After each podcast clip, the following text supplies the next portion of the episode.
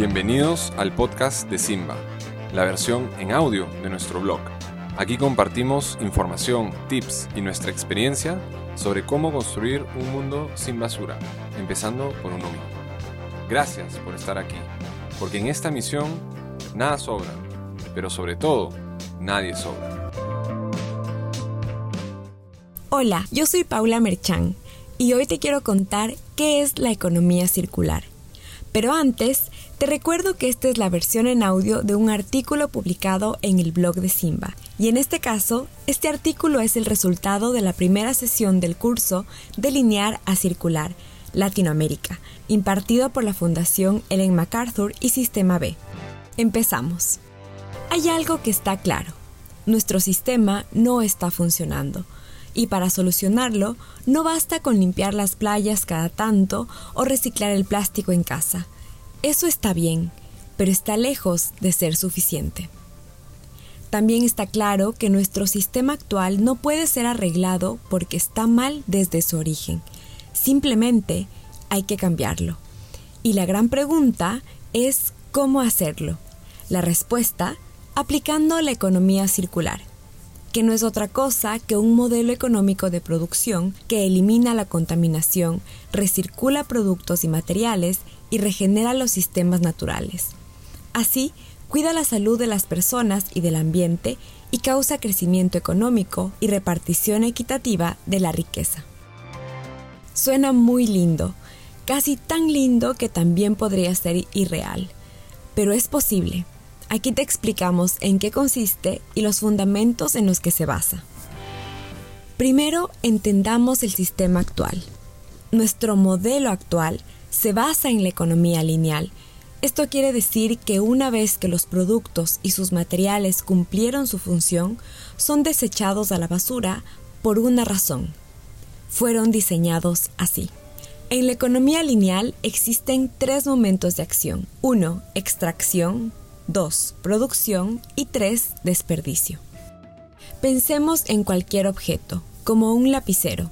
Para que éste llegue a tus manos, antes se extrajo la materia prima de la naturaleza, el petróleo para el plástico, el metal para la esfera y algunas sustancias para la tinta.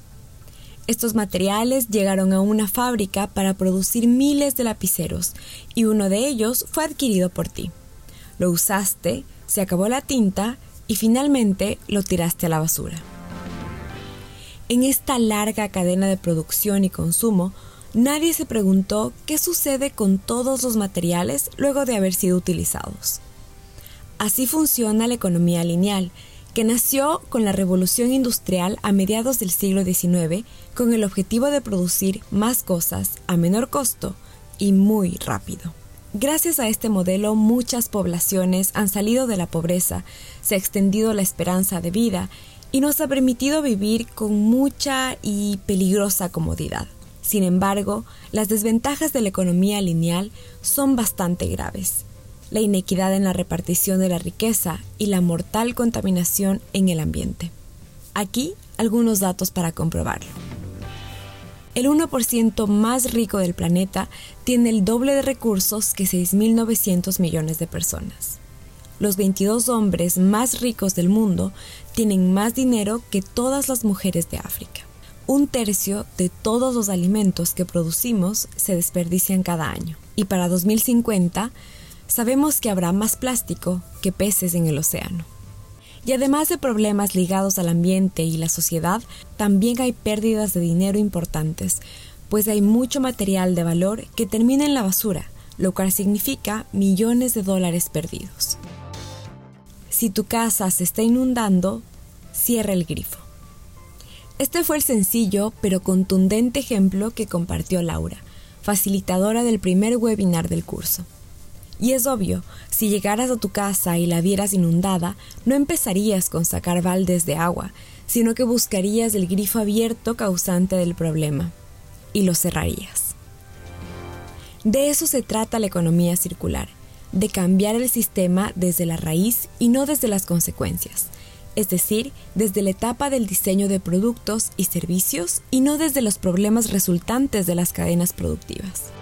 Volvamos al ejemplo del lapicero, Si sus diseñadores antes de fabricarlo se preguntaran qué pasará con los materiales luego de ser usados, tendrían la posibilidad de diseñar un producto que no termine en la basura, como un lapicero recargable o elaborado con material compostable. La economía circular como en la naturaleza. En ella no hay basura.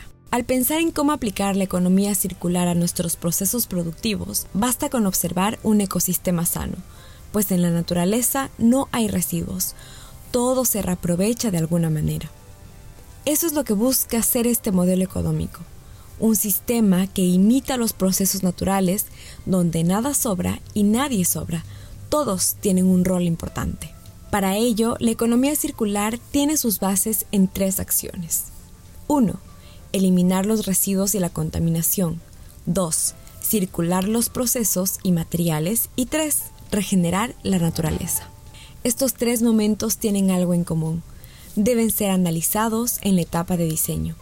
Si se los aborda cuando el producto esté elaborado, simplemente resultaría muy difícil deshacer los procesos y tendríamos que lidiar con las consecuencias. Según la Fundación Ellen MacArthur, para combatir el calentamiento global, la transición hacia energías más limpias representan el 55% de las soluciones el 45% restante tiene que ver con cómo diseñamos y fabricamos todo lo que nos rodea, incluidos nuestros alimentos.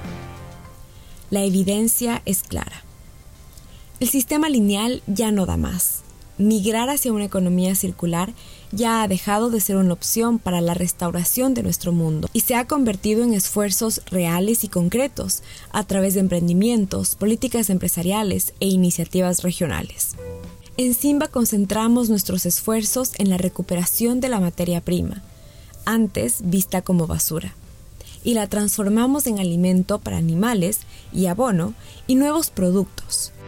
Si tú quieres co-construir un mundo sin basura, te invitamos a unirte con tu empresa o con tu hogar y para ello te recomendamos visitar nuestra web www.simba.p.